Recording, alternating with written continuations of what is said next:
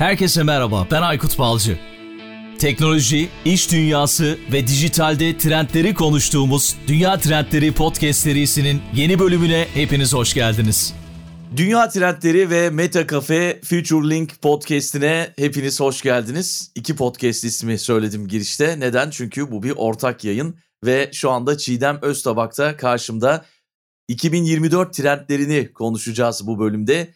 Çiğdem selamlar, hoş geldin Dünya Trendlerine ve aynı zamanda Meta Cafe Future Link podcast'ine. Merhaba, hoş bulduk Aykut. Sen de hoş geldin. Bugün böyle çapraz yayın yapmak için seninle sözleştik. O yüzden de böyle güzel heyecanlıyım.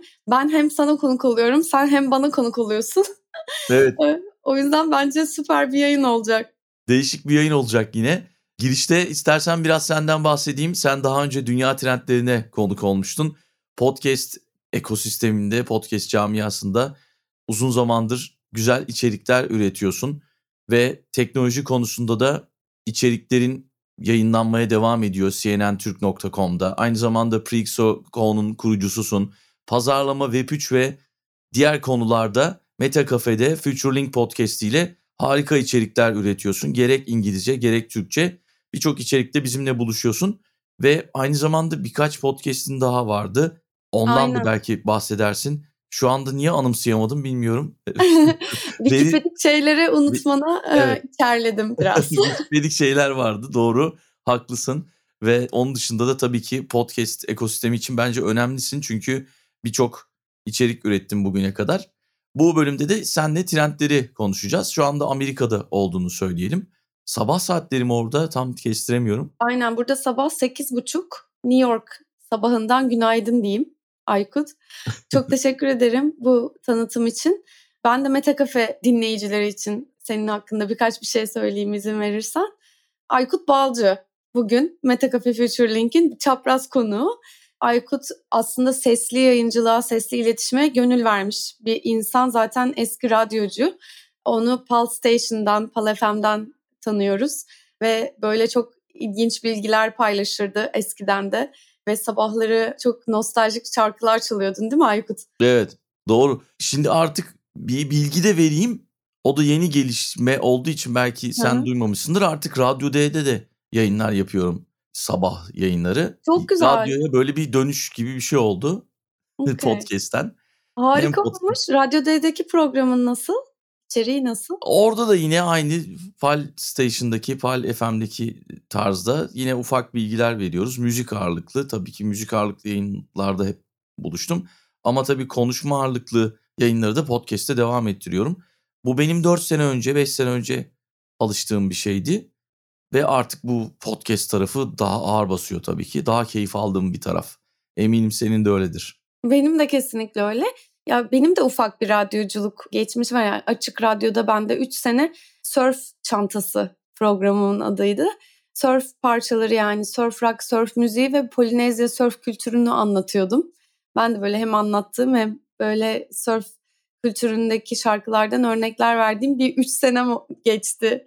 Çok da keyifliydi. Senin için de çok mutlu oldum. Radyo D'de o zaman Aykut Balcı'yı dinleyeceğiz. Dünya Trendleri Podcast'ini zaten anlatmama gerek yok. Artık çok çok biliniyor ve ben de buna çok mutlu oluyorum. Senin podcast şovuna herhalde bir 3 sene oldu ben katılalı. Bayağı oldu yani. Evet, Zaman çok evet. çabuk geçiyor. Pandemideydik o zaman. Dünya Trendleri Podcast'i de aslında kendi kategorisinde şampiyon şu an. O yüzden biz de bugün böyle şovun da adına yakışır bir kayıt alalım dedik. Yani trendleri anlattığımız hem teknoloji hem pazarlama trendlerinden bugün sizlere bahsedeceğiz. Kesinlikle öyle. Yani tabii 3 sene ne kadar çabuk geçmiş ben de şimdi bir an düşündüm. Ya. Pandemi döneminde yapmıştık o yayını. Çok da güzel bir yayın yapmıştık. İşte senin girişimlerinden, girişimcilik yönünden bahsetmiştik. Çok da aktifsin hem de kurumsal hayattan radikal kararlar alıp yani senin hikayeni bilmeyenler için bir kez daha tekrar edelim. Kurumsal hayatta çalışırken radikal bir karar alıp girişimciliğe adım atman. Tabii o kurumsal hayat içerisinde de her zaman o girişimci ruhu sende vardı. Bunu anlatmıştın ve şu anda da sürekli bir şeyler yapıyorsun. Ben hem LinkedIn'den takip ediyorum seni hem Instagram'dan yaptığın paylaşımları görüyorum. Ben de çok mutlu oluyorum gerçekten. O yüzden o enerjiyi bulmak da bambaşka bir şey. Ben mesela bulamıyorum o enerjiyi zaman zaman. Evet, hiç kolay değil ya gerçekten bu çağda böyle trendleri vesaire de okuduğumuzda hani çok fazla şey oluyor. Her alanda birçok gelişme oluyor. Her zaman o tutarlılığı göstermek, her zaman üretken olmak çok kolay değil. Tabii bu her zaman üretken olma isteği ya da arzusu işte hepimizde bazen şey de yaratıyor. Yani olamadığımız zaman ya da olduğumuz ama istediğimiz gibi olamadığımız zaman işte bir korku yaratıyor, bir şeyleri kaçırıyor hissi yaratıyor bu çağın da böyle bize yani yüklediği bir şey. Yani biraz ufaktan konuya girersek geçen sene bir seneyi doldurdu ChatGPT hayatımıza gireli ama zaten işte yapay zeka, derin öğrenme konularına işte bilim insanları, araştırmacılar çok uzun zamandır çalışıyorlardı. 2016 yılında ilk derin öğrenmenin örneklerini aslında görmüştük ama böyle daha hazır değil bu halka açılacak kadar deyip böyle geri çekmişlerdi. Yani ilk aslında Twitter'da lanse edilen Microsoft'un Tay adlı bir botuydu. Yapay zekasıydı. Ama insanların söylediklerinden beslendiği için günün sonunda böyle küfür eden Twitter'da işte evet. ırkçılıkla ilgili söylemler yapan bir yazılıma dönüşmüştü. O yüzden hani bu işte ChatGPT'nin birinci yılını, bebek yılını doldurduğumuz bu yılda da ya hepimizi böyle zorla üretkenliğe, bir şeyler üretmeye, bir şeyler yaratmaya zorluyor sistem gibi duruyor. Kesinlikle öyle. Yani bu yıl tamamen üretken yapay zekayı konuştuğumuz bir yıl oldu. Özellikle ChatGPT tabii ki hayatımızda büyük bir yer edindi. İçerik üreticileri için büyük bir yer edindi. Çok fazla kullanıyorum, çok fazla yararlanıyorum. Onun dışında da tabii ki yapay zeka tarafındaki önemli gelişmeler var. Sesi metin formatlarını dönüştürmeye yardımcı olan üretken yapay zeka tabanlı araçlardan tutalım da ChatGPT tarafından tasarlanan işte domates toplama robotlarına, hasat robotlarına kadar böyle farklı farklı şeylerle karşılaştık. Bu taraftaki gözlemlerini merak ediyorum açıkçası. Nasıl öngörüyorsun 2024 yılında? Ya 2024 yılı bence daha da şaşıracağımız bir yıl olacak. Yani bu sene böyle ağzımız açık kalarak böyle hayranlıkla birçok şeye baktık. Bazıları bizi ürküttü, bazıları gerçekten hayran bıraktı. Ya özellikle işte sesin dönüşümü, sesin klonlanması çok hızlı bir şekilde gelişti ve işte dillerin birbirine bu kadar uyum sağlaması, sesleri değiştirmenin bu kadar kolay olması, ürettiğiniz içeriğin işte Türkçe içerik üretiyoruz. Bunu İspanyolcaya işte ne bileyim Mandarin diline falan çevirmek çok kolay oldu. Bence bunlar yani wow olacağımız şeyler. Dolayısıyla burada daha çok aslında gelişim bekleniyor. Yani bunlar daha doğallaşacak. Yani benim sesim Çiğdem'in, Aykut'un sesiyle işte ne bileyim hani şu an Eleven Labs diye bir işte bu alanda işte Kokia AI, bu alanda Resemble AI özellikle sesi dönüştürme konusunda iyi girişimler ve bunlar daha da doğallaştıracak yani hani benim işte tonlamalarım, benim kattığım, karakterize ettiğim yani kendi sesimi karakterize ettiğim o doneleri çok daha böyle doğal bir şekilde göreceğiz, yerleştirecekler. Bu alan çok gelişecek. Yani bebek yılını yaşadığımız bir e, yapay zekanın size cevap verebiliyor olması, düşünebilip bunu size anlamlı şekilde cevaplar veriyor olması. Bunlar çok zaten bence çığır açıcı gelişmeler. Tabii bir de şey var yani beyin bilgisayar arayüzü var biliyorsun Aykut. Bu trend de evet. aslında. Neuralink Elon Musk'ın işte çalıştığı özellikle bir proje. Neuralink sahibi de olduğu bir proje. E, burada da çok büyük gelişmeler olacağını düşünüyorum. Zaten sadece Neuralink değil bir, bir sürü başka başka girişim, başka başka insanlar da araştırmacılar da bu konuyla ilgili çalışmalar yapıyorlar. Kesinlikle öyle. Benim dediğin gibi bu sene etkilendiğim konulardan biri yani dil öğrenme durumu. İşte siz Türkçe konuşuyorsunuz, karşı tarafa İngilizce ya da Almanca gidiyor ve bu zamanla çok geliştirecek kendini. Verdiğim bir örnek var. Belki sen de çok sık veriyorsundur bu örneği. Google Translate'i ilk kullandığımız zamanlarda saçma sapan çeviriler yapıyordu. Ama zamanla o kadar çok kullandık ki, o kadar çok şey öğrettik ki ona artık neredeyse %100'e yakın çevirilerle karşımıza çıkıyor. Belki belli bir zaman sonra o sesin klonlanması da o duyguların daha gerçekçi bir şekilde verilmesi de olacak diye düşünüyorum. Ama beni en etkileyen konulardan biri mesela tek bir satır verip, tek bir metin verip ondan bir web sitesi oluşturabilmeniz. Ne bileyim ürün görselleri oluşturmak için üretken yapay zekayı kullanmamız, yine bir metin verip karşımıza videoların çıkması. Bunlar özellikle içerik üreticileri tarafında çok önemli gelişmeler. Biz de tabii ki podcast tarafında sadece podcast'i üretip podcast mecralarına koymuyoruz biliyorsun. Onun sosyal medya görsellerini yapıyoruz, belki editini yapıyoruz. Sosyal medyada metinlerinin yazılmasını yapıyoruz. Bunların hepsi kendi açımdan senin de öyledir diye düşünüyorum. İşlerimi çok kolaylaştırdı bu araçlar sayesinde. Kesinlikle öyle. Böyle yönlendirici metin verdiğinizde bunu videoya dönüştürme, bunu görsele dönüştürme. Yani bir e-ticaret yapıyorsanız web sitenizi çok hızlı bir şekilde yapma. Ondan sonra ürün görselleri, pazarlama materyalleri, işte podcastler için yani Adobe mesela bir podcast editing aslında yapay zeka tabanlı bir proje duyurdu. Ya her şey çok gelişiyor, daha da gelişecek. Özellikle işte bu öncü şirketler diyelim. Öncü şirketlerin kendi işlerine yapay zekayı entegre etmeleri tabii bizler için çok daha pratik hale getiriyor bu tool'ları. Tabii birçok mesleği de biraz tehlike altına da atıyor ama önemli olan yapay zekayı tabii nasıl kullanacağınızı bilmek. Yani o tool'ların içinde nasıl briefler vereceğiniz işte bu prompt engineering diyorlar ya prompt mühendisliği diye bir kavram oluştu mesela. Hemen çok hızlı bir şekilde bu alan türedi. Birçok yine değişik meslek türünün de türeyeceğini düşünüyorum ben. Zaten o konularla alakalı da çok fazla konuştuk. İşte herkes yapay zekanın işleri elinden alacağını düşünüyor. Böyle kaygılı bir taraf var. Bir tarafta yeni işlerin çıkacağını düşünüyor. Ve yani bu örneği de bir podcast'te mi duymuştum ya da bir konferansta duydum hı hı. sanırım. Bir çalışan e, mühendis sanırım yani 4-5 sene sonra departmanının azalacağını öngörüp çünkü yapay zekanın kullanılması muhtemel o departmanda hangi iş olduğunu hatırlamıyorum.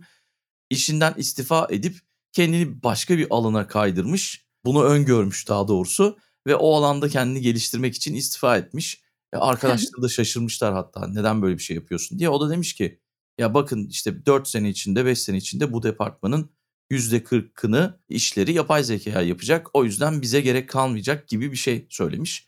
Bunu öngörebilenler bence ayakta kalacaklar diye düşünüyorum. Ama yani çok yapay zekadan gittik ilk başta ama çünkü çok fazla konuştuk bu yıl. Çok fazla önemli evet. gelişme var.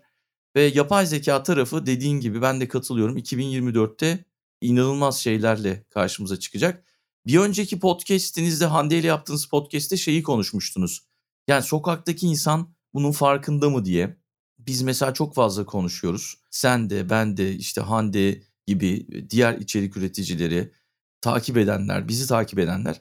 Sence farkında mı bunun yoksa biz mi şu anda görüyoruz bunu erken kullananlar olarak? Evet ya her zaman tabii erken kullananların böyle bir o critical mass'i aşmaya yardımcı olduğu bir gerçek. Biz anlattıkça, biz kullandıkça, biz gösterdikçe ne kadar hayatı kolaylaştırdığını e, e, yani sadece işte sen ben Hande'den bahsetmiyorum da yani işte birçok böyle erken kullanıcı var ve bunun böyle avukatlığını da yapmayı seven insanlar da var. Nasıl kullandıklarını gösteren. Dolayısıyla bu critical mass'i daha da aşacağını düşünüyorum. Ama daha bu kadar çok insanın farkında olduğunu emin değilim ben de. Daha henüz böyle yüzde birlik kısımdayız hep beraber. Yani kendi yankı odamızda herkes kullanıyor ama biz ne kadar hani diğer insanlara bunu aktarabildik ya da diğer insanlar bunu kullanmak için efor ve zaman ayırdı bu tartışılır. Çünkü bu aslında insan potansiyelini yeniden tanımlıyor bu teknolojiler. Yani yapay zeka bir teknoloji, derin öğrenme ile yapay zeka teknolojisinin birleşmesi potansiyelimizi yeniden tanımlıyor. Daha farkında olduklarını düşünmüyorum. Ama okullara kadar indikçe, işte şirketlere kadar indikçe bu böyle hani ya mecburuz artık yani bunu kullanın, öğrenin gibi bir duruma geleceğini düşünüyorum. Tabii şey de olabilir ya mesela sen hatırlarsın Facebook ilk yani sosyal medyanın ilk şeyi diyelim değil, değil mi Facebook? Facebook ilk evet. hayatımıza girdiğinde işte şirketler niye kullanmaya başladılar Facebook'u? Aslında işte reklam yaptıkları için, oradan ürün satma ihtimalleri doğduğu için şirketler de kullanmaya başladılar. Ama bütün personele yasaktı Facebook kullanmak. Facebook'a giremiyordunuz. Şimdi merak ediyorum ChatGPT yasak olacak mı? Sonra işte sadece o Facebook reklamları kullanan birimleri açtılar. Facebook'a girip kullanabiliyordunuz. E, şimdi ChatGPT de o duruma gelecek mi yoksa herkese mi açık olacak? Sonra herkese açılmıştı mesela. Yani o duruma gelene kadar ama bayağı bir seneler geçmişti. Yani Doğru. eğer böyle olursa tabii gelişim yavaşlayacak yani. Çünkü 9-6 hatta 9-9 yani mesaili çalışan, büyük şehirde çalışan insanlar ne ara zaman bulup kendilerini geliştirecekler. Bu da ayrı bir tartışma konusu yani. Sanırım geçtiğimiz günlerde böyle bir habere rastladım. Yani Çin'de olabilir yanılmıyorsam. Çin'de ChatGPT bazı şirketlerde yasaklanmış gibi bir habere rastlamıştım. E dediğin öngörü de doğru. Belki de yasaklanacak yani belli bir zaman sonra.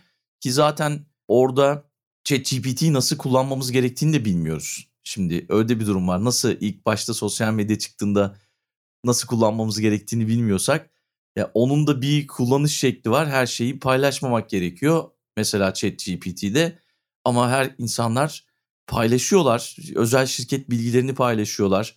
E, bilmiyorum sen bu tip haberlere rastladın mı? Böyle şeylerle de karşılaşabiliyoruz açıkçası. Kesinlikle sonuç itibariyle işte dünyada her şey hacklendi değil mi yani? Hacklenmeyen bence bir şey kalmadı. Hani yazılım, şirket, işte tool kalmadı yani. Her şey hacklendi şimdiye kadar. Yani Hollywood yıldızlarının özel fotoğrafları bile hepimizin böyle bilgisayar ekranına düşmüştü. Evet. Dolayısıyla şey yani evet hala bilgi gizliliği kısmında bir bence soru işaretleri çok büyük. Hele OpenAI'yı işte son yine böyle bu konuya çok girdik ama çünkü çok fazla konu var bizi ilgilendiren, bizi etkileyen yani insanlık olarak bizi etkileyen. Yani son tartışmalı işte CEO'sunun işten kovulması, tekrar geri dönmesi ve vesaire hep bunlar aslında biraz güvenlik endişeleri sebebiyle. Dolayısıyla şirketin kendi içindeki çalışanların bile bu kadar endişe duyduğu bir şeyde şirketlerin tabii ki de bence böyle yaklaşması anlaşılabilir olacaktır. Ama bu dengeyi insanlık olarak bulmamız gerekiyor. Umarım buluruz. Sosyal medyada çok bulabildik mi? Emin değilim. Yani çok ele geçirdiler. Hani hem şirketleri hem tüketicileri diyelim. Yapay zekada da öyle bir durum maalesef olabilir. Evet o zaman yapay zeka sonrasında belki 2024'te önemli olacak trend biraz girdik konuya. Siber güvenlik konusu diyebiliriz ve güvenlik konusu diyebiliriz. Bu konu 2024'te gerçekten çok çok önemliydi. Hala konuşacağımız konulardan biri olacak. Bu arada Facebook şaşırtıcı bir şekilde hala bu yarışta, sosyal medya yarışında lider konumunda. Yani 3.3 milyar kullanıcıya sahip ve dünya çapında baktığımızda 8.1 milyar insandan 4.9 milyarı sosyal medya kullanıyormuş. Rakamlara böyle podcast öncesinde biraz göz atmıştım. Yani sosyal medya tarafı yine 2023 yılında e, hepimizin hayatındaydı. Olmaya da devam edecek. Yani işletmeler için, kullanıcılar için ne anlama geliyor diye belki düşünebilir herkes. Bu istatistikleri olmazsa podcast'ın açıklama kısmında paylaşırım. İşte Z kuşağı, Y kuşağı ayrımları var. Ama dediğim gibi 2024'te en çok konuşacağımız konulardan biri de güvenlik diye düşünüyorum. Siber güvenlik. Bakalım orada neler olacak. Sosyal medya, siber güvenlik, yapay zeka üçgeni zaten böyle beni de çok endişelendiriyor yani açıkçası. Yapay zekanın işte hani hem içerik üretmesi hem de görsel olarak aslında çok ileri bir hale geliyor olmasını sosyal medya kanalları kullanacak. TikTok, Instagram özellikle. Bir sürü sanal arkadaş ya da sanal zaten hesap görmeye başladık. Yani yapay zeka tabanlı hesap evet. görmeye başladık. Böyle çok uç örnekler de var. Bunları daha çok kullanacaklarını ve özellikle işte bu insanları buluşturma ya da dating gibi özelliklerin daha fazla öne çıkacağı e, öngörülüyor 2024'te. Yapay zeka konusunda ya böyle hani söyleyebileceğimiz şeyler sanki bu kadar gibi. Ya bir de son zamanlarda şeyi fark ediyorum. İşte dedin ya yapay zeka ile sanal influencerlar karşımıza çıkacak. Çıktı zaten. Belki şirketler de bunu yapmaya başlayacaklar artık. Dışarıdan bir influencerla çalışmak yerine kendi markalarının yüzlerini sanal olarak yapay zeka ile karşımıza sunacaklar.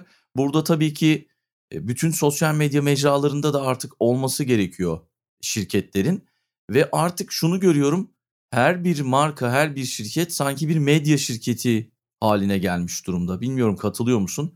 Çünkü o kadar çok sosyal medya mecrası var ki yani bunlara yetişmek için ayrı bir ekiple çalışmak gerekiyor bence. Ajansların yetmediği durumlar da olabiliyor. Çünkü hızlı olmak gerekiyor. Bir de tabii ki işin podcast tarafı var. Geçtiğimiz günlerde bir arkadaşımızla sevgili Tolga Uçak'la yaptığımız yayında da bundan bahsettik. Ki biz 2024 trendlerinde de bahsederiz birazdan merkeziyetsizlik konusundan. Web3 döneminde artık her markanın birer podcast'inin olması gerektiğini savunuyor kendisi. Nasıl ki Web 2 döneminde her markanın, her şirketin bir web sitesi vardıysa, varsa, normalse bu. Podcast'in olması da normal bir şey olacak diye bir şey söyledi. Çok hoşuma gitti bu benim mesela. Ya bence bu çok doğru bir öngörü ve aslında talep diyeyim. Podcast hala bizim gibi gelişmekte olan ülkeler için gelişmekte bir konumda. Evet. Hala gelişiyor. Yani çok fazla insan podcast yapmaya başlıyor ama hani devam etme ya da ilerletme, içerik üretme konusunda böyle çok tutarlı olmak zaten kolay bir şey değil. Amerika'da reklam pazarı çok büyük, içerik pazarı çok büyük. Her şirketin ya neredeyse kendi podcast'i var. Her çalışanın yani özellikle çalışanları çok e, bu konuda hani marka avukatlığı konusunda işte eskiden marka avukatları kimlerdi? Daha farklı insanlardı. İşte Türkiye'de mesela ünlüler çok kullanılır ya reklamlarda özellikle TV reklamlarında, dış seste. Bir ünlü kullanılır, bir markayla eşleştirilir o. O böyle çok kullanılan bir şeydir bizim ülkemizde. Amerika'da ise tam tersi. Amerika'da özellikle teknoloji şirketlerinde yani ünlü teknoloji şirketlerinden büyük big tech'lerden de bahsediyorum. Orada artık hani bazıları yani 4-5 senedir bunu yapıyor çok büyük olanlar ama şu an bu çok yaygınlaşmaya başladı. Kendi çalışanlarını kullanıyorlar bunun için. Yani kullanıyorlar şimdi böyle şey bir Türkçe'de şey bir kelime gibi kulağa gelmesin. Yani böyle hani dezavantajlı yani onların üstünden avantaj sağlıyorlar gibi değil ama iletişim aracı olarak birlikte çalışıyorlar diyelim. Özellikle LinkedIn'de yani marka avukatlığını kendi çalışanlarına yaptırıyorlar. Özellikle LinkedIn'de ya da işte evet. podcastlerde ya hatta sponsor oluyorlar. Yani mesela ben bir şirkette çalışıyorum diyelim. O şirketin podcast'ini yapıyorum. O şirket benim podcast'ime de sponsor yani. Orada nasıl bir deal var aralarında tabii bilmemekle beraber ama hani bunu bu şekilde lanse ettiriyorlar. Dolayısıyla hem bir çalışan markası olarak sempatik bir hale geliyor. Hem de yani kurumun içinden birisi bilgiler veriyor. Yani e, o kurumun da çalıştığına dair zaten bir güven de tazeliyor. O yüzden podcastler özellikle merkeziyetsizleşme tarafında da çok önemli bir araç.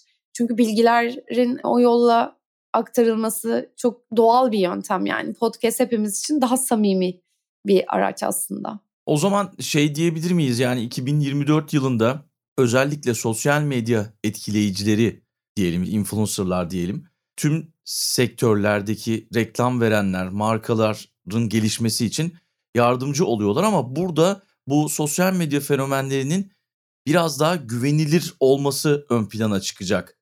Ki bizim ülkemizde 2023 yılında yaşanan o olaylar diyeyim yani bunun evet. ne kadar gerekli olduğunu gösterdi. Şirket içerisinden birilerini influencer yapmak ya da işte iletişimde kullanmak o şirket için daha güvenilir hale gelecek. Güvenilir olmasını sağlayacak daha doğrusu tüketicilerin ya da onu markayı kullananların gözünde diye düşünebiliriz. Kesinlikle e, bu işte influencing gibi de bir tersi var. Yani aslında bunu yapmayın, şunu yapmayın. Yani influencerlar genelde bizi bir şeye yönlendiriyor ya bunu alın. Ya da kendi hayatlarını gösterirken bir özendirme mekanizması yaratıp aslında onun hayatında gördüğünüz işte o dönelerden siz de sahip olma güdüsü yaratıyor sizde. Böyle bir garip bir döngü var. Dolayısıyla evet yani senin de bahsettiğin gibi bu sene bizim ülkemizde de işte özellikle bu tür dolandırıcılık vakalarının yükselmesiyle markalar da daha dikkatli olmalı bence ve kendi çalışanlarının içinden belki bunu yaratarak bu tarafa gitmek, bu alanı kullanmak trendlerden biri olacak diye düşünüyorum.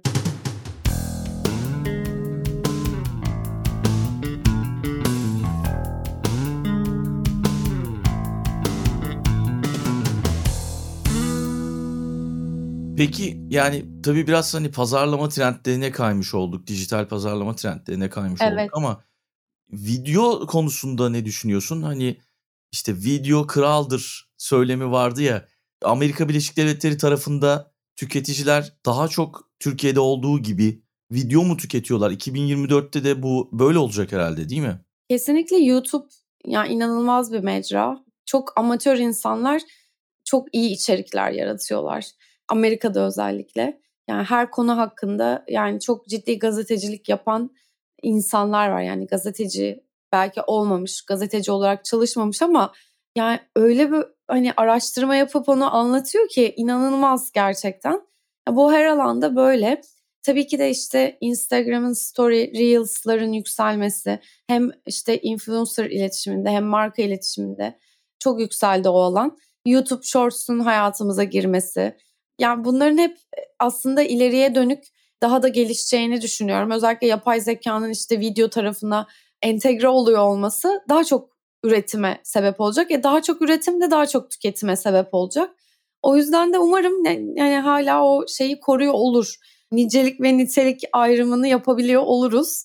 Benim biraz önemsediğim şey o yani hani insanların o böyle scrolling yaparak kendini kaybetmesi, saatler içinde böyle boş içerik tüketmesine sebep oluyor çünkü yani mecburen bu sosyal mecralar. Çünkü hani şey bir algoritma var zaten yani izleyeni daha çok izletme gibi bir algoritma var.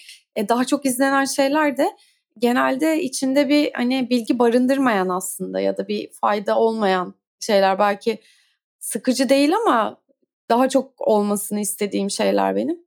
Öyle ben de katılıyorum. Ya zaman zaman ben de kendimi kaybediyorum. Özellikle e, YouTube Shorts'ta e, video izlerken. Yani bilmiyorum TikTok çok fazla alışamadım TikTok'a. E, ama tabii etkisi de çok büyük TikTok'un.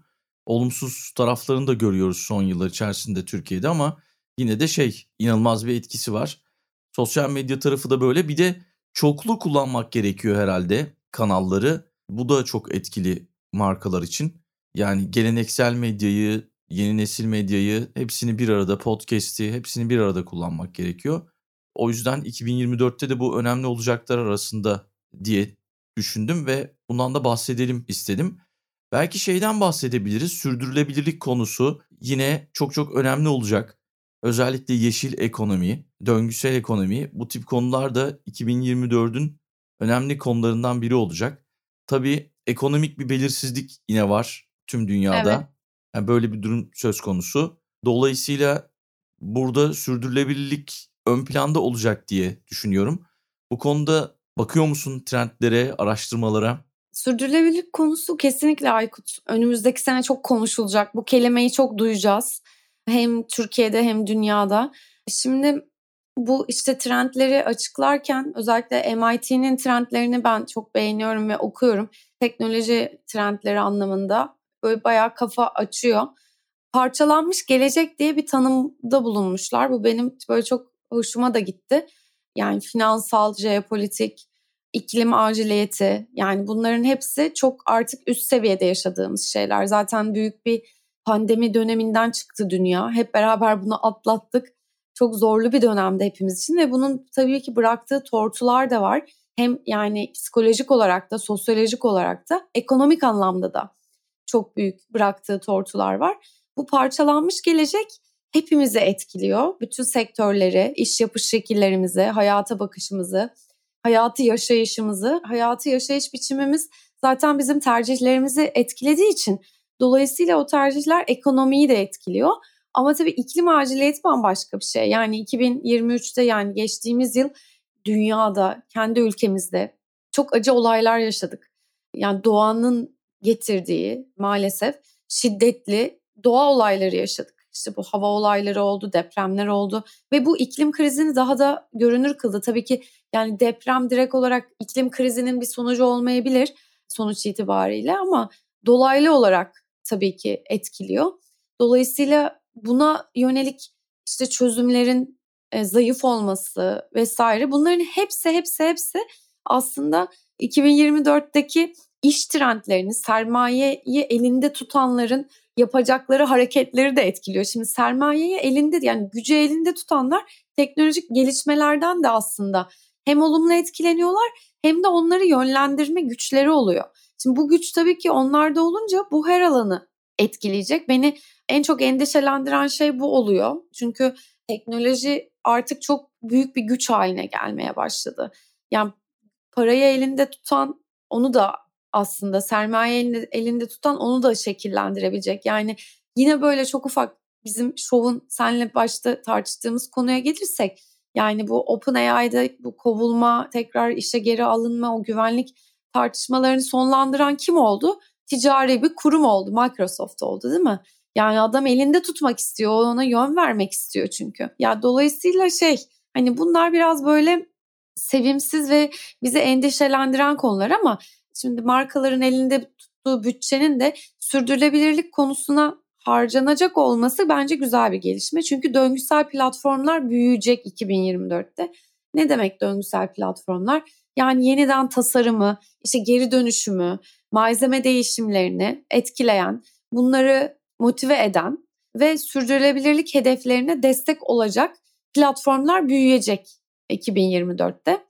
Yeniden kullanılabilecek malzemeler, atık malzemeler, giysi ve diğer eşyaların belki yeniden kullanımı, bu, bu satış ve pazar yerlerinin daha çok desteklenmesi, belki işte boş kapasiteyi azaltmak için daha böyle arabalar ve gayrimenkul varlıkları gibi böyle paylaşım ekonomilerinin artması Airbnb'nin yasaklandığı bir dönemde nasıl olacak evet. bilmiyorum ama dolayısıyla bu trendlerden biri olarak da sayılıyor karbon emisyonları bu kat edilen mil sayısını azaltmak için varlık paylaşımı bu merkeziyetsiz sistemlerde de biliyorsun yükselen bir kavram Aykut.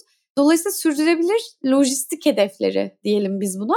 Bunlar evet yükselen trendlerden biri olacak. Göreceğiz çok daha fazla göreceğiz bunu şirketlerin de desteklediği şekilde. Evet şirketler dedin zorunlu raporlama getirildi yanılmıyorsam 2024 yılı için. Avrupa'da iş yapacak olan şirketlere yani sürdürülebilirlik konusunda ve onun dışında da o paylaşım ekonomisinden bahsettin ya o mesela bizim aslında kültürümüzde olan bir şey ama onu son yıllarda unuttuk gibi düşünüyorum. Mesela eski giysilerimizi, giymediğimiz giysilerimizi mutlaka bizden küçük olan tanıdıklarımıza verirdik. Daha tutumlu olurduk, boşa su akıtmazdık, elektriği daha tasarruflu harcardık. Yani bunlar aslında çok çok önemli konular çevre için.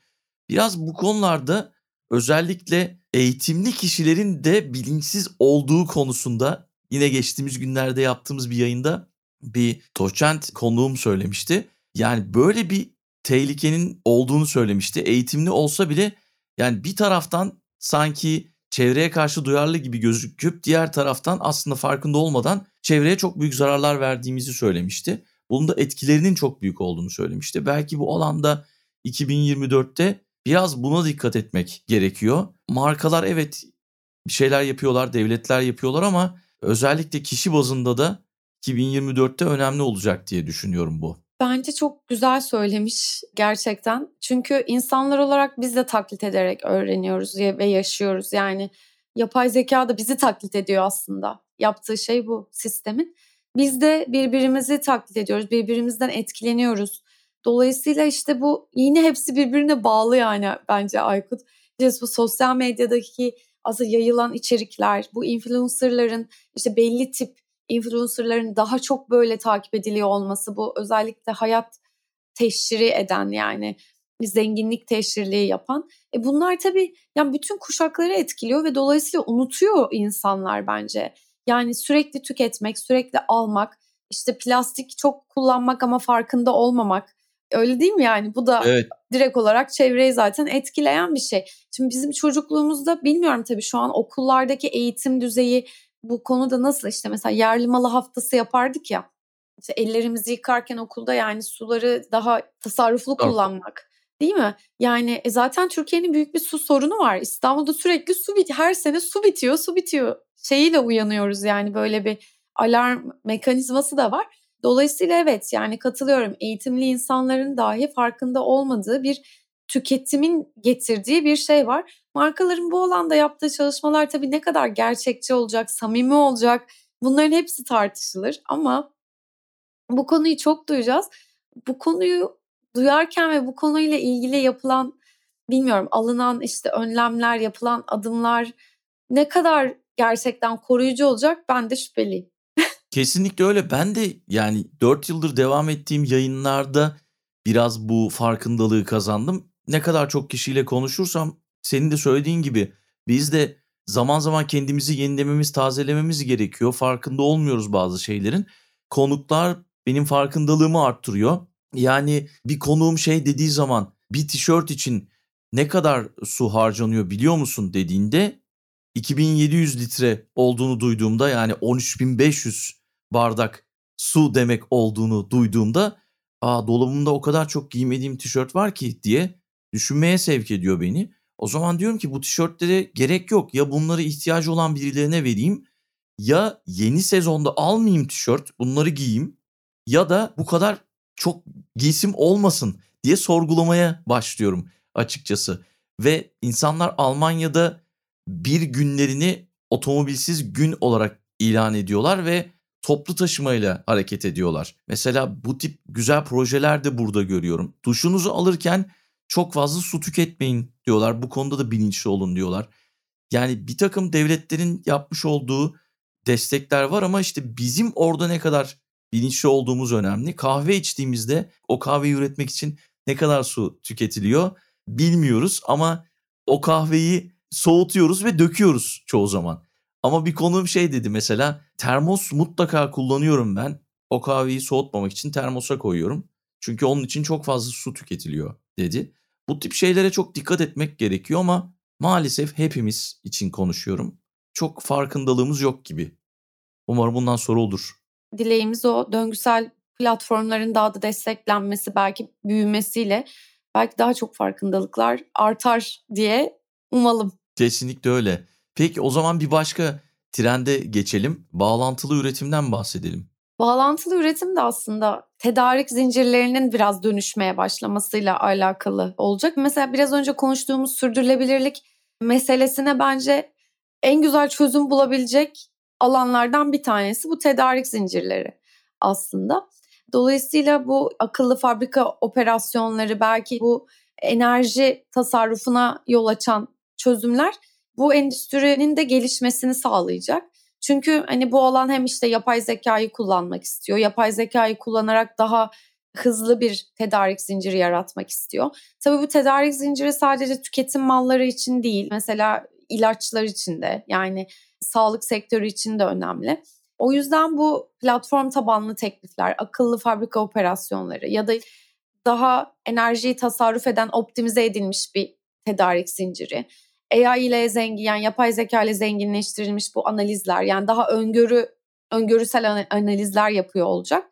Özellikle hem talep hem yeniden doldurma ihtiyaçlarını böyle biraz daha tahmin edebilmek için iyi olacak. Çünkü bunlar dediğim gibi sürdürülebilirliğe katkı olacak bir alan. Özellikle imalat sektörünün bu alanda değişime dönüşüme çok açık olduğu, yapay zekayı, platform tabanlı teklifler verebilecek akıllı fabrika operasyonlarını hayatlarına ve bütün o tedarik zinciri ve iş akışlarına sokacaklarını düşünüyoruz. Bu teslimat süreçleri ya da insanlara daha hızlı aslında bir şeyleri ulaştırmak özellikle acil durumlarda, afetlerde diyelim çok daha önemli hale gelecek. Çünkü dünya bundan sonra daha fazla yani böyle felaket habercisi gibi konuşmak istemiyorum ama bu sene gördüklerimizden her sene daha yoğun bir şekilde yaşıyoruz bu doğal afetleri. Dünya çok hızlı bir şekilde ısınıyor. Geçmiştekinden daha fazla hızlı şekilde ısınıyor. O yüzden bu imalat tarafındaki tedarik zinciri çözümleri çok çok önemli hale gelecek hepimiz için. Yani bu şirketler, bu hizmetleri veren şirketlerin adını daha çok fazla duyacağız. Bir de çok fazla şeyden bahsediyoruz. Hatta biz 4 senedir falan bahsediyoruz bundan. Bu kuantum bilgisayarlar, kuantum bilişim. 2024 yılında da yine kuantum bilişimin özellikle bilişim sektörüne hakim olacağı konusunda çok fazla konuşuyoruz. İşte bulut bilişim, kriptografi, ilaç keşifleri, genom dizilimi, meteoroloji bu tip konularda kuantum bilişimin çok gelişeceğini öngörüyor fütüristler ya da işte uzmanlar. Bu konuda herhangi bir bilgin var mı? Yani takip edebildin mi trendleri? Ya elimden geldiğince okumaya çalışıyorum. Özellikle kuantum bilgisayarlarının gelişimi yaklaşık Yani son 3 senede yine çok hızlandı. Hani onu biliyorum. Bu özellikle işte siber tehdit maliyetleri ve işte risklerin aslında çok yükselmesi kuantum bilgisayarların da bu işte karmaşık problemleri çözme sürecini hızlandırıyor ve pratikleştiriyor aslında hem şirketler için. Tabii yani böyle tüketiciler için hala benim için de kuantum bilgisayarlar böyle çok bilmiyorum böyle çok büyük bir odada hatta binada duran çok büyük değil mi yani serverlar. Öyle düşünüyoruz değil mi? Evet. Aynen yani benim için de hala böyle bir şey hani bu konuda okur yazarlığın gelişmesi çok bence son önceliklerden biri gibi geliyor bana ama yani bunu daha fazla keşke daha böyle kolay bir dille bize anlatsalar. Yani bu böyle hala gizemli, böyle hala bir dakika ya ne yaptığımızı kimse bilmesin. Böyle çok kısıtlı bilgi verelim sanki hani şirketlerin böyle bize verdiği bilgiler kadar sanki biliyormuşuz gibi geliyor bana yani. IBM'in yaptığı çalışmalar var. Microsoft'un, büyük şirketlerin, Alibaba'nın yani kuantum konusunda yaptığı çalışmalar var. Böyle işte sektörün öncü şirketleri bunlar diye düşünüyorum. Ama dediğin gibi öyle bir imajı var. Evet büyük bir odada büyük bir bilgisayar. yani e, böyle bir durum söz konusu. Peki şey biraz şeyden bahsetsek Web 3.0 ve Metaverse yani bitti mi Metaverse böyle bir 2021'de sanırım çok sık konuşmuştuk. Geçen sene evet. değil 2001'de konuştuk tabii. Yani burada tabii artırılmış gerçeklik ve sanal gerçeklik 2024'te çok daha fazla karşımıza çıkacak gibime geliyor. Onunla birlikte Metaverse tekrar geri döner mi? Yoksa tıpkı yapay zeka gibi belli bir zamanı var onun da daha sonra mı gelecek karşımıza çıkacak? Ya bence Metaverse hiç var olmadı gibi geliyor bana. Yani o böyle sunulan bir sanal bir yani Mark Zuckerberg de tabii bunu çok böyle şey yaptı. Yani hani bu kelimenin yaygınlaşmasını da sağladı. İşte Facebook'un adını Meta olarak değiştirdi. Oradan hani biraz daha işte Metaverse'deki dünyalar gibi bir şey oluştu hani herkesin kafasında ama yani çok da böyle hani hem teknoloji olarak hem görsel olarak kimseyi tatmin etmedi. Özellikle işte bu trading tarafında çok kullanıldı. E, o da sonra zaten değeri düşen bir alan haline geldi. Şimdi AR ve VR tarafında işte gerçek ve sanal dünyaların birleşmesi, işte tüketici etkileşimleri ve pazarlamayı etkileyeceği hep konuşuluyor ama yani bunun belki ne bileyim hani bizim son kullanıcının kullanmayacağı şekilde olabilir yani bu. Mesela bu teknolojilerin kullanılarak ne bileyim ben mağazanıza giren kişi sayısının daha hızlı ölçülmesi, bunun yapay zeka ile birleşerek kim ne zaman girdi, neye baktı, ondan sonra gibi belki bu teknolojiler özellikle perakende sektörü için daha gelişecek. Belki eğitim tarafı için, oyun alanı için yani gaming sektörü için de çok gelişecektir belki. Belki yine bu AR ve VR aslında sağlık alanında sağlık teknolojilerinin kullanılması yani aslında yine son tüketicinin değil de yani daha böyle o hani doktorların belki kullanabileceği, daha sağlık çalışanlarının kullanabileceği bir hale gelecek. Ya dolayısıyla bu hani hep böyle trendlerde var. AR, VR bunları daha çok göreceğiz vesaire ama ben son tüketicinin günlük olarak kullanabileceği bir şey haline gelebileceğini hala düşünmüyorum. Apple gözlük çıkartıyor bu sene biliyorsunuz. Onu evet. göreceğiz. Ya o bile böyle hani günlük olarak kullanabileceğin bir şey gibi durmuyor. Humanei diye bir, bir şey çıktı biliyorsunuz bir cihaz çıktı yine yapay zeka aracı. İlk defa böyle bir tool yakanıza takıyorsunuz bir sürü özelliği var. Etrafınızı da görüyor artık sizi böyle bir portal halinde kullanıyor bence yani. İşte mesela şimdi bilgisayarlara bakıyoruz kameralar bizi görüyor ya telefonumuzu da açıyoruz aslında kameralar yani kamerayı açtığımız her şey verdiğimiz bir bilgi bu yazılımlara. Dolayısıyla artık Kesinlikle. o yakaya değil mi? O yakaya taktığınız şeyle artık çevreyi de gösteriyorsun yani sisteme. o yüzden böyle çok acayip bir hani hem çok hızlı gelişti hem Aa, ne kadar faydalı olabilir mi acaba ama hem de yani o artık kendi privacy'miz zaten kalmamıştı. Senle şu an mesela bir şey hakkında 2-3 defa aynı kelimeyi tekrarlasak onun reklamını görüyoruz ya. Yani artık sen Doğru. o taktığın yakana taktığın cihazla bütün böyle dünyayı gösteriyorsun bir anda sisteme. Yani çok manyak bir şey haline geldi.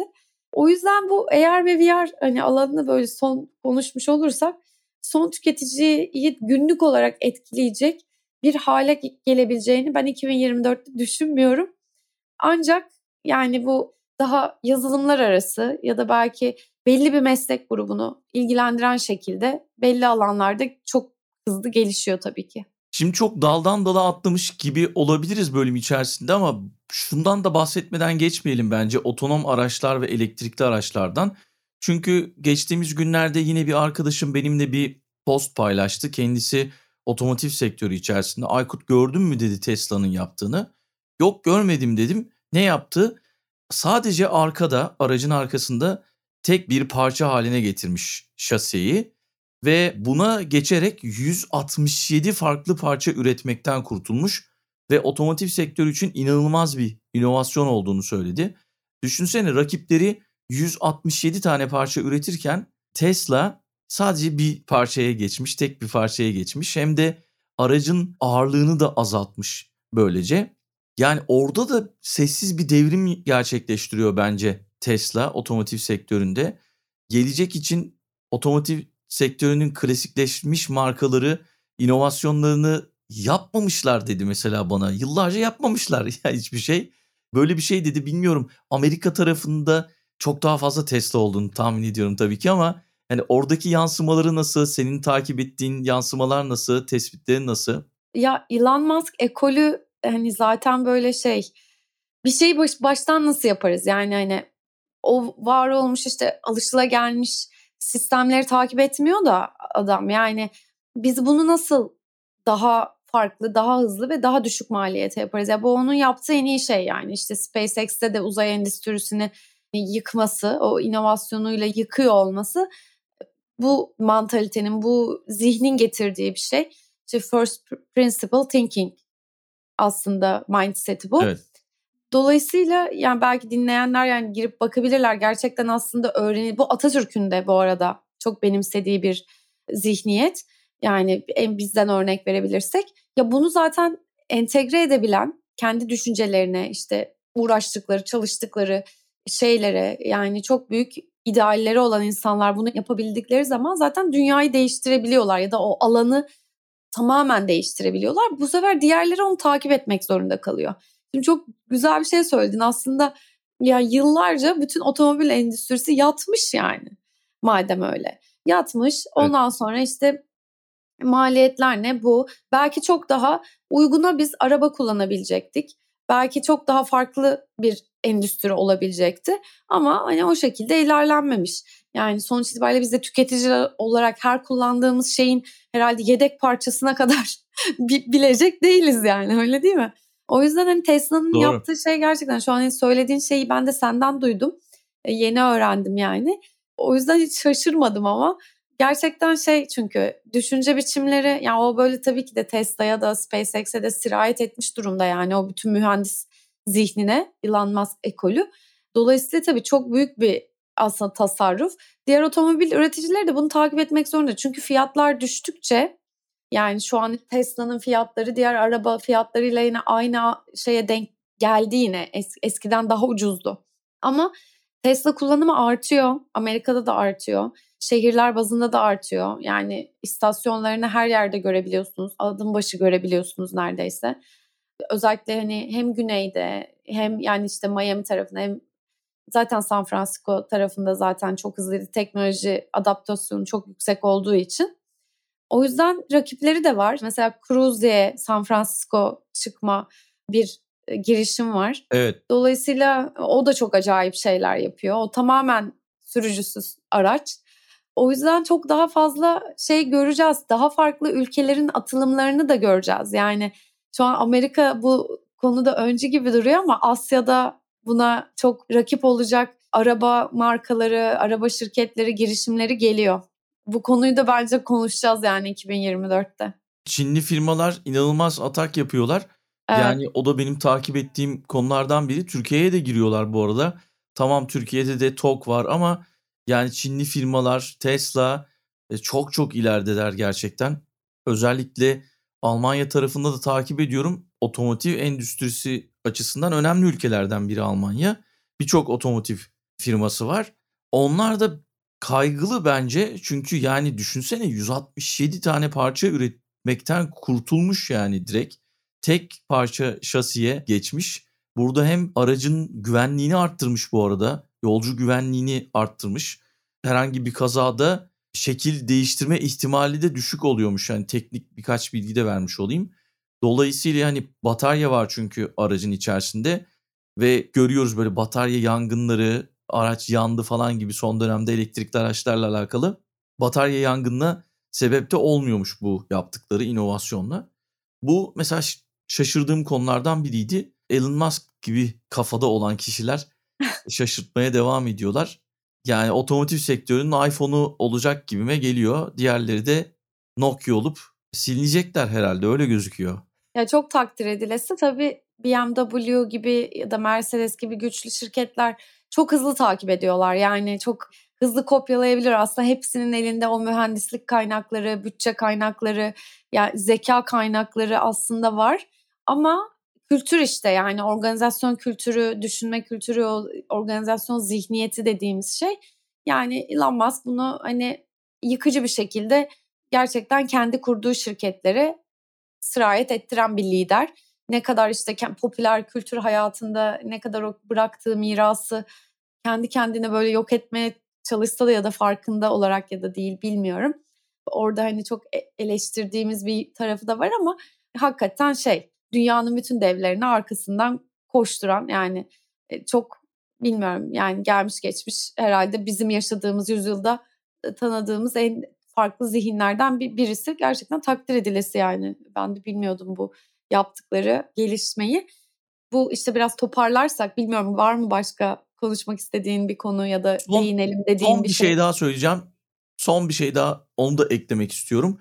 Ondan sonra da toparlayalım bitirelim. Ya birçok şey konuşuruz aslında 2024 yılı için.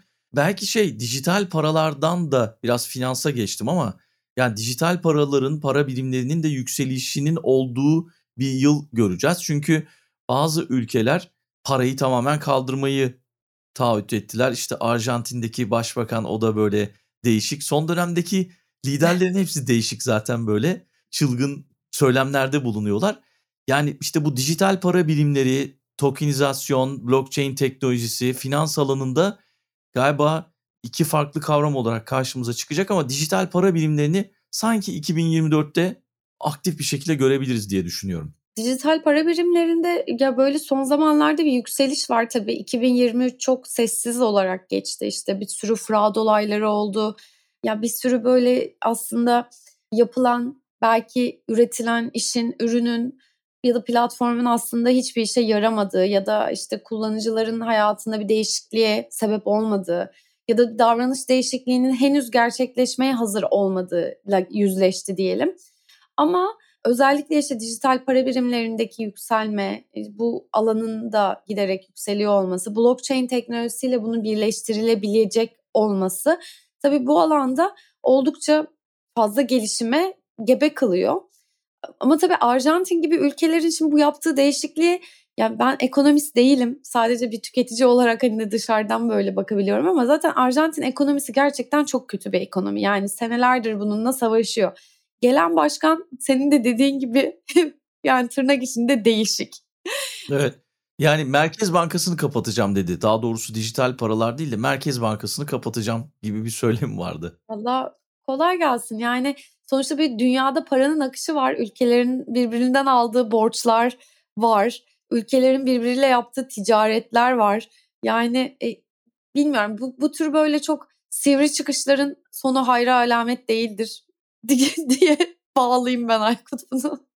Peki güzel bir bölüm oldu. Her şeyi konuştuk daha da konuşuruz aslında. Belki bir kısmını da yıl içerisindeki podcastlerimize bırakalım. Oralarda dinleme şansını yakalayabilirsiniz. Meta Cafe Future Link'i hem İngilizce hem de Türkçe olarak sen bu yayını yapıyorsun bu arada onu da söyleyelim. Zaman zaman evet. yurt dışından da konukların oluyor.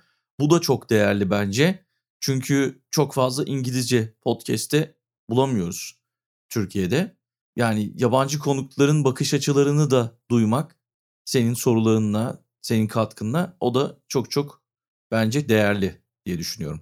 Çok teşekkürler Aykut. Bizi dinleyenler seni, beni bulmak isterlerse sosyal medya hesaplarımızdan bize ulaşabilirsiniz. Sorularınız, katkılarınız olursa çok mutlu oluruz. Bu yeni trendlere konuşmadığımız bir şey, öğrenmediğimiz bir şey, bize yeni bir şey öğreten herkesi çok seviyoruz. O yüzden de bu podcastleri yapmaya zaten devam ediyoruz hem Aykut hem ben. Özellikle sizden gelen yorumlar bizi daha çok motive ediyor. Çünkü bu aslında hani kendi kendimize yaptığımız, bazen monetize edebildiğimiz, bazen edemediğimiz, gerçekten hani e, gönülden yaptığımız bir şey. Aykut'u da çok iyi biliyorum. Sürekli yıllardır devam ediyor. Çok muazzam bir süreklilik. Bu da çok değerli. Aykut çok teşekkür ederim. Beni bugün konuk ettiğin için ben Dünya de çok teşekkür Trendlerine. Sen de beni konuk ettiğin için ben sana çok teşekkür ediyorum. Hatta bu bölümü yakın zamanda şöyle düşündüm. Canlı bir şekilde yapalım bence. İnteraktif herkes bize katılsın. Belki deneriz bilmiyorum. Sen nasıl bakarsın? E, Harika olur. Bence. Tamam. Harika olur. Çok Tekrar isterim. buluşmak üzere. Kesinlikle son olarak 2024'ün ben böyle üç tane bu bütün konuştuğumuz şeylerden böyle bir üç kavram çıkardım. Bunları da söylemekte fayda var. Bence bu sene yani 2024'te yenilikçi düşünce, sürekli öğrenme ve esneklik bu üç kavram hayatımızı gerçekten hem iş hayatımızı hem kendi normal özel hayatımızı etkileyecek. Şimdiden herkese iyi yıllar diliyorum. Yenilikçi bir yıl diliyorum sürekli öğrenebildiğimiz ve böyle esnek kalabildiğimiz, şartların bizi zorlamadığı çok güzel bir yıl diliyorum hepimize. Peki ben de sana aynı dileklerimle karşılık veriyorum. O zaman tekrar buluşmak üzere. Hoşçakalın. Dünya Trendleri Podcast serisinin bu bölümünün sonuna geldik. www.dünyatrendleri.com Twitter'da @dünyatrendleri, Instagram'da dünya.trendleri adreslerinden Dünya Trendleri Podcast'i takip edebilirsiniz. Unutmayın önerileriniz ve merak ettikleriniz içinse info.dünyatrendleri@gmail.com adresinden mail atabilirsiniz. Bu bölümü dinlediğiniz için çok teşekkürler. Yeni bölümde tekrar buluşmak üzere.